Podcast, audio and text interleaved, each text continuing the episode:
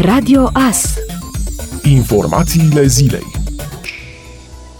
Premierul Ludovic Orban a explicat miercuri că măsurile și restricțiile care vor continua și după data de 15 mai sunt necesare pentru a limita răspândirea pandemiei și pentru a feri populația de infectare. Orban afirmă că starea de alertă permite luarea acestor măsuri și se arată convins că românii vor respecta restricțiile. Întrebat despre deplasarea în afara localităților după 15 mai, premierul a explicat că va fi permisă pentru anumite motive, dar că acestea nu au fost deocamdată stabilite. În interiorul localității va exista libertatea de plină de circulație. Încă nu am finalizat criteriul de reglementare aferent deplasării în afara localității. Am stabilit că vor fi permise deplasările și în afara localității, dar pentru o categorie de motive pe care noi le considerăm întemeiate, pe care, în momentul în care le vom stabili, le vom prezenta public, a mai afirmat premierul. Întrebat dacă va fi permisă vânătoarea, Orban a răspuns că da, alături de pescuit. meat.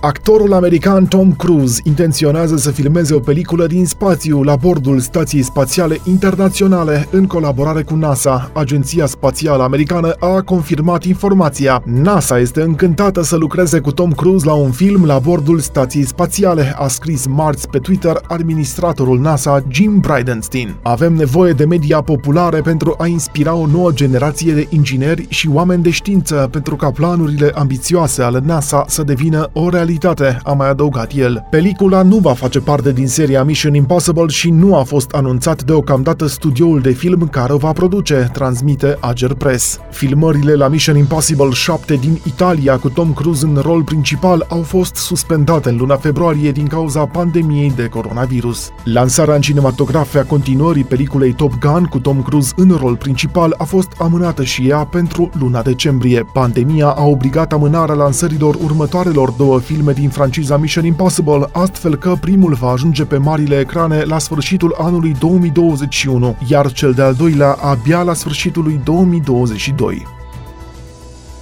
Țigările mentolate, unele dintre cele mai apreciate de consumatorii de tutun, vor dispărea de pe piața românească de pe data de 20 mai, aceasta fiind una dintre măsurile prevăzute de Directiva Europeană a Tutunului, transpusă și în legislația din România. Consumatorii de mentol vor mai găsi însă aroma în produsele care încălzesc tutunul și în țigările electronice. Experții au stabilit că aceste țigări sunt deosebit de periculoase. Prin arderea produsului din tutun, mentolul se transformă în substanțe cancerigene. Țigările cu arome și în special țigările mentolate favorizează debutul fumatului, pentru că primele țigări nu sunt prea gustoase, nu miros prea bine și de aceea mulți deputanți renunță la a mai fuma. Potrivit statisticilor, mai bine de jumătate dintre tinerii cu vârste cuprinse între 15 și 24 de ani își aleg țigările în funcție de ambalaj și peste 30% în funcție de gust.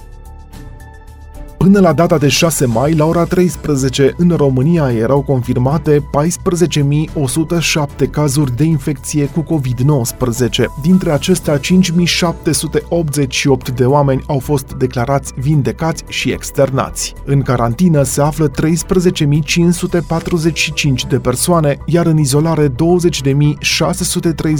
de persoane la nivel național. Numărul deceselor a ajuns la 858 de persoane. În România, România au fost efectuate până acum 217.139 de teste. În ceea ce privește județul nostru, în Mureș se înregistrează 533 de cazuri de infecție cu COVID-19.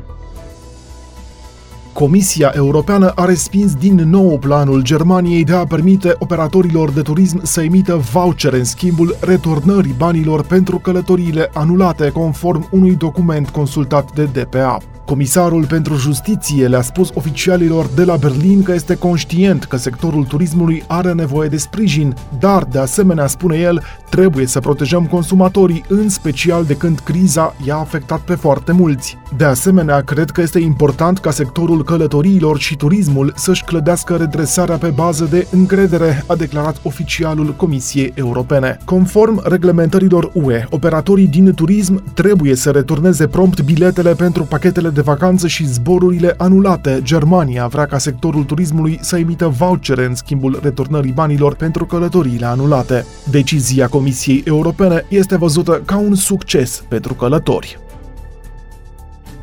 În piețele din capitală, un kilogram de cireșe ajunge și la 150 de lei. Prețul de import este maxim 6 sau 7 lei, potrivit pomicultorilor. Pentru a mânca cireșe românești la prețuri normale, trebuie să așteptăm până în luna iunie. Cireșele sunt considerate acum fructe de lux, însă prețul celor aduse din import în această perioadă a întrecut orice așteptări. În România sunt aproximativ 1000 de hectare plantate cu cireși, iar până să se coacă fructele autohtone, România importă din Grecia, Turcia și Spania.